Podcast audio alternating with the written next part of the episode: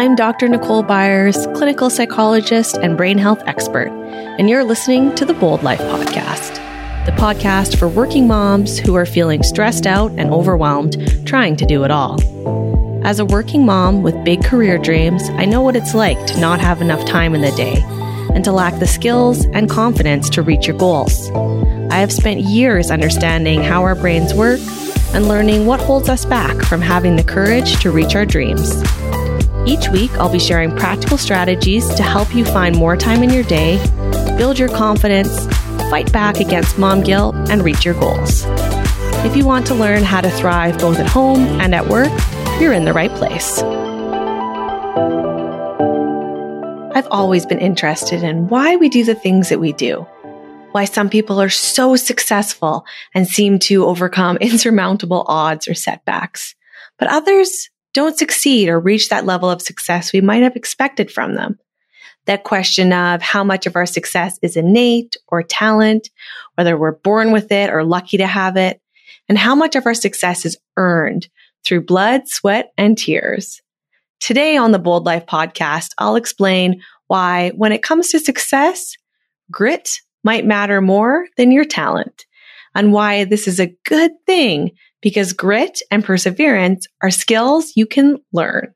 Stick around and I'll show you how to start building the mental toughness you need to keep working towards your goals, even on the days when you'd rather stay in bed. Okay, let's dive in. I love stories that show the power of our minds to control our success. And one of my favorite stories of all time comes from the nineteen ninety-six Olympic Games in Atlanta, Georgia.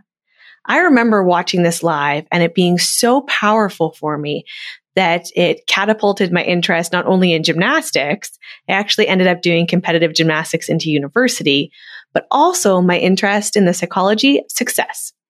Here's what happened. So we're at the nineteen ninety-six Olympic Games in Atlanta, watching women's team gymnastics. And the U S team is up on their very last event, an event called vault. If you don't know gymnastics, that's okay.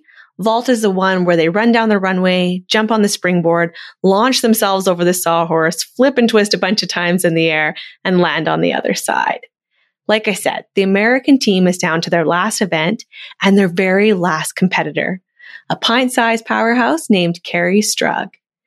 Here's the thing. Not only were they down to their last competitor, the last two U S team members had fallen, and Kerri Strug had to nail her performance to win team gold, which would have actually been a huge upset at the time. Keep in mind, this is twenty-five years ago, and the American team was not the gymnastics dynamos they are now. So they would have been upsetting some dynasties of European, Asian gymnastics by winning this team event. But like I said, they're down to their last competitor. Two people had fallen.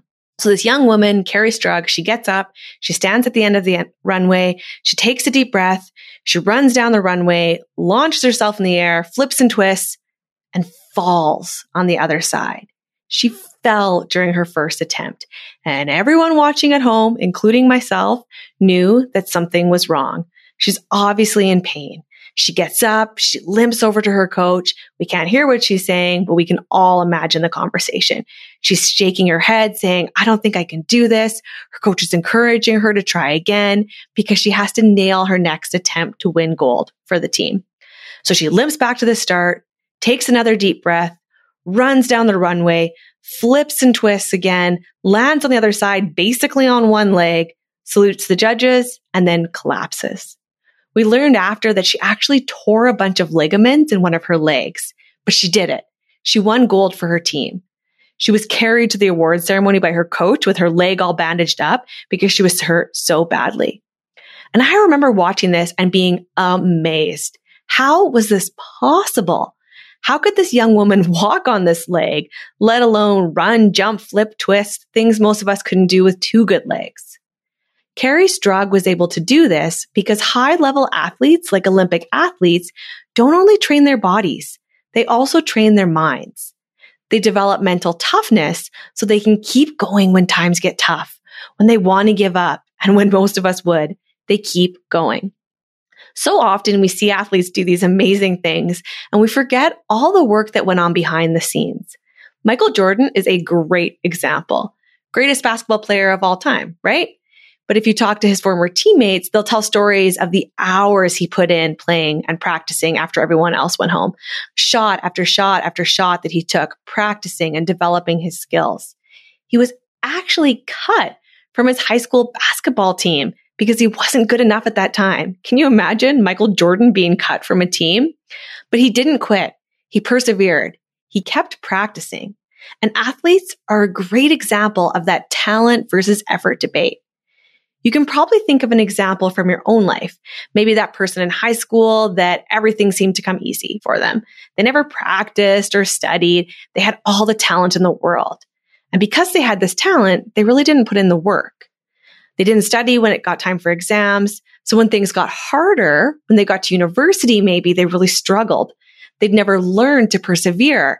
So when they failed their first test or didn't get a perfect score, it was really hard for them to bounce back. And you can probably also think of your own Michael Jordan story, that kid who maybe didn't have the most talent, but they worked their butt off practicing long hours, working hard well after everyone else had gone home, and they finally reached success. And the research supports the importance of effort. I just read this book called Grit by Angela Duckworth, who's a psychologist who spent her career studying what she calls grit. Basically, how long we stick to things and how hard we work when times get tough. She calls grit a combination of passion and perseverance for a singularly important goal. That's focusing for a long time with passion on one thing that's most important to you.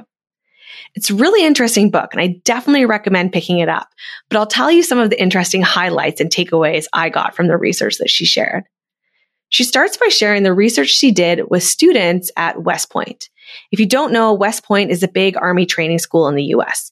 It's incredibly prestigious. To get in, you have to have the top marks in high school, top S A T scores, and you have to pass a really rigorous physical exam. You have to be the best of the best in top physical and mental shape. They only take the best, but not everyone is successful in this program. In fact, many aren't. As part of the West Point training program, there's this grueling initial program that you have to do of training that they refer to as the beast. You can imagine how physically and mentally tough it is just by the name alone. At West Point, about one in five students drop out before they graduate, and a large chunk of those dropouts happen in this very first training program. Now remember, they're not just taking anyone into the school.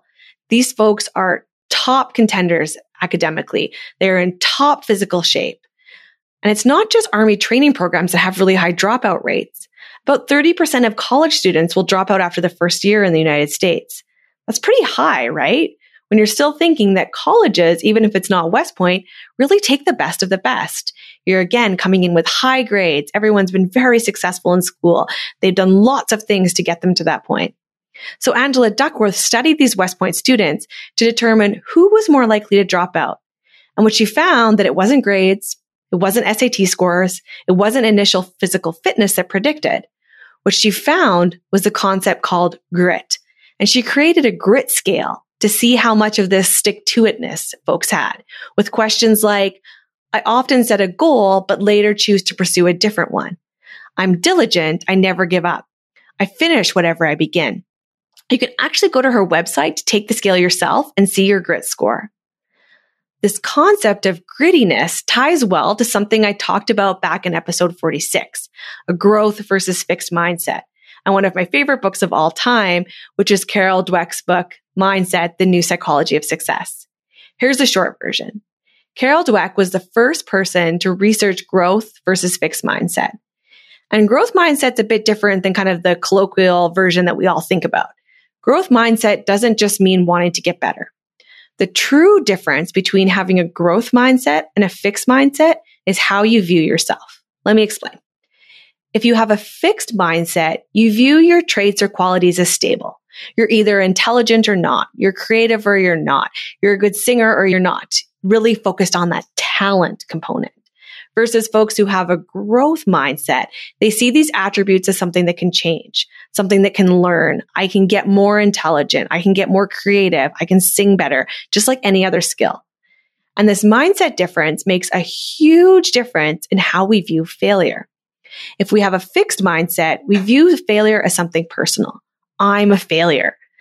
But if we have a growth mindset, we see failure as just something that happens. I failed, which means we're more likely to see it as a learning opportunity. So what does all this have to do with grit?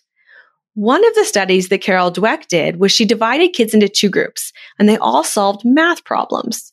For one group, no matter how well they did, they received praise for the answers they got right. But the other group, occasionally they were told that they didn't solve enough problems and they needed to try harder. Next, all the kids were given a combination of easy and difficult problems. What they found was that those in the group that only got praise gave up just as quickly as what they had done before the program. So when they got to the hard problems, they gave up. But those in the group that had been told they needed to try harder persevered longer. So when they got to those hard problems, they were more likely to keep going. What they had learned was to interpret failure as a cue to try harder, to show more grit. And they had learned a growth mindset. And actually, Carol Dweck and Angela Duckworth did a study together where they asked two thousand high school students to fill out a growth mindset questionnaire and the grit scale. And what they found was students with growth mindset were more gritty. Grittier students had higher grades after they graduated, and they were more likely to get through college. So just like at West Point, individuals who had higher levels of grit, they stuck to things longer over time. They were more likely to keep pushing when times got tough.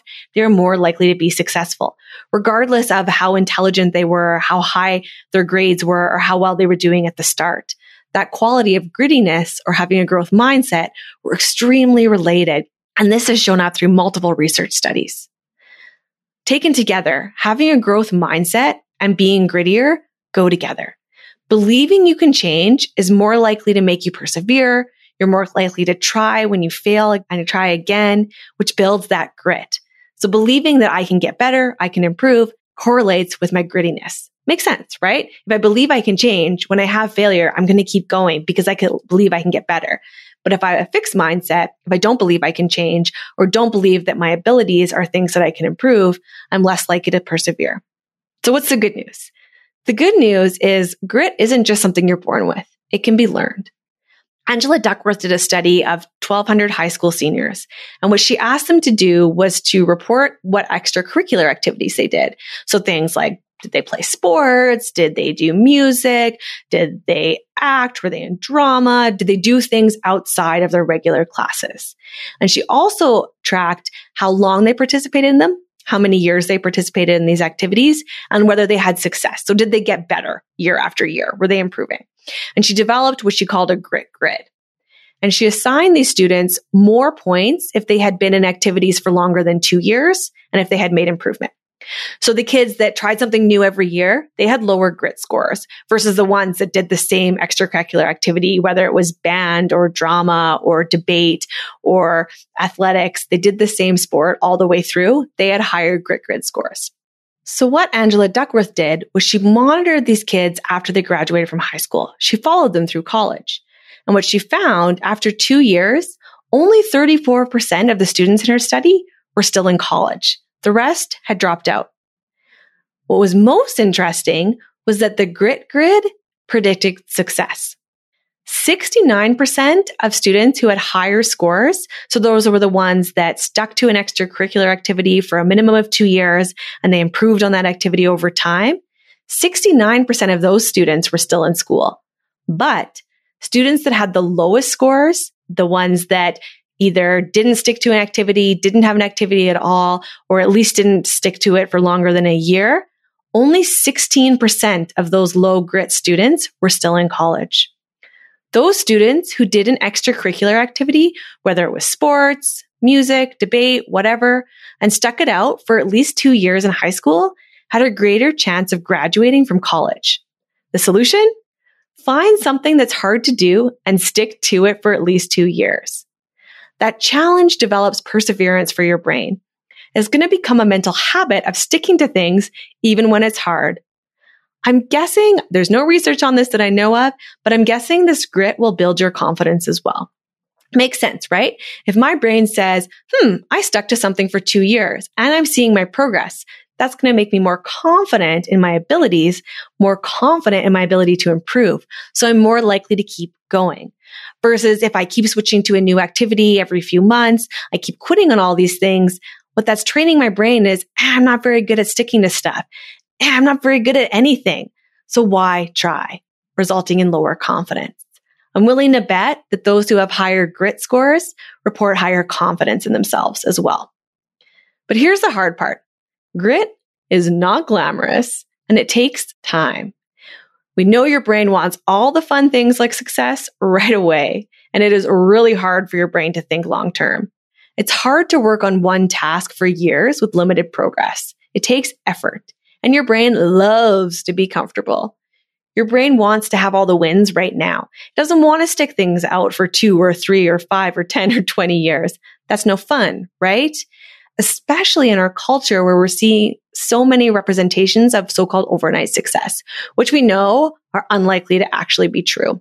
We have this trend or habit where we really focus on success. We only focus on the good things. We focus on how Michael Jordan made all those shots. We don't focus on all the years of practice that went on behind it. We focus on the times when we were successful, not all the work that led to it. It's hard for our brains then to see that, oh, actually, I need to put in this much work. I need to have this grit and this determination and perseverance to pay off in the long run. So what can you do to increase your chances of building grit? Option one, find a grit buddy, an accountability buddy. Surround yourself with gritty people. When I sign up for a class at the gym or I plan to work out with a friend, I know I'm more likely to follow through, and you probably are too, right? It's easier to find the motivation to keep doing hard things and do them over time if you're not working at it alone. One of the reasons diets are so tough is that often we're the only person in our house on the diet, the only person exercising regularly. And it's really hard to keep going when the rest of our family is eating things that look delicious and sitting on the couch. When we spend time with people who are working on long-term goals, who do hard things every day, who have high grit scores, meaning they stick to a single passion or goal for a long time, that grit's going to rub off. Your brain's going to learn from those we spend the most time with. So find someone to be gritty with you. Find someone who's going to stick to their goals. Surround yourself with people who are gritty. And if you don't have anyone in your immediate environment like that right now, seek them out. This can be things like reading books or watching movies about people who are gritty and learning from their example. You can join accountability groups online in your industry. You can find other ways to find these people. There are so many meetups and opportunities to find people with similar interests, and you're going to find people who have those goals and have that passion and who are willing to stick to it no matter what. Find your grit buddy. Strategy number two, make it a habit. That goal you're working toward, that thing you want to build the grit and resilience for, schedule it in your day and do it every day. There are tons of great resources on changing and learning habits, and you can check out some of the episodes of this podcast for strategies, like episode twenty-six, where I talk about why it's so easy to learn bad habits. But here's a great strategy if you're wanting to make grit, doing hard things every day and sticking to them, a new habit.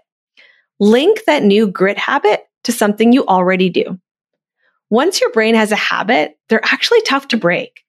A friend the other day was telling me that they're studying for a new class and they want to make it a habit of getting up and studying every morning while they have their coffee. So she already has the habit of getting up and having her coffee in the morning. Actually, her husband makes the coffee for her. So in her brain, she has to get out of bed before her coffee gets cold, which is a great habit that we can link something new to. Because she already has this habit of getting up and having her coffee before it gets cold, it's going to prompt her to get out of bed. So if she moves that coffee a little bit earlier in her day, sets the timer a little bit earlier, it's going to be a cue for her brain to get up and to do that task she's working on, whether it's studying for a new class or doing any other new goal that you want to work on. Pick a time, commit to it, commit to the activity, and do it even on the days that you don't want to. And that's how we build grit. Strategy three for building grit, pick something you're interested in. It's true that the more you practice something, the better you'll get and your interest will grow. But it can really help to pick something that's hard, but you're actually interested in off the bat. For instance, I hate running. I tried it for years. I ran regularly. It's not my thing. I never liked it anymore. I have these short little legs and it's just not fun for me. If my goal is to get more exercise, I probably shouldn't set a grit goal of running daily. But I do like weights and I also like going on my elliptical. one thing that I've been doing over the past year while the gyms have been closed is we have an elliptical at home, and I've been tying my exercise to watching television. So what I do is whenever I'm exercising on my elliptical or doing weights downstairs, I watch a show that I like, which helps me get motivated to exercise because I'm tying it to something I already do. I like watching T V. It's a nice, fun reward. And I'm also picking something that I enjoy. I like doing weights more than I like running, so I'm more likely to stick to it.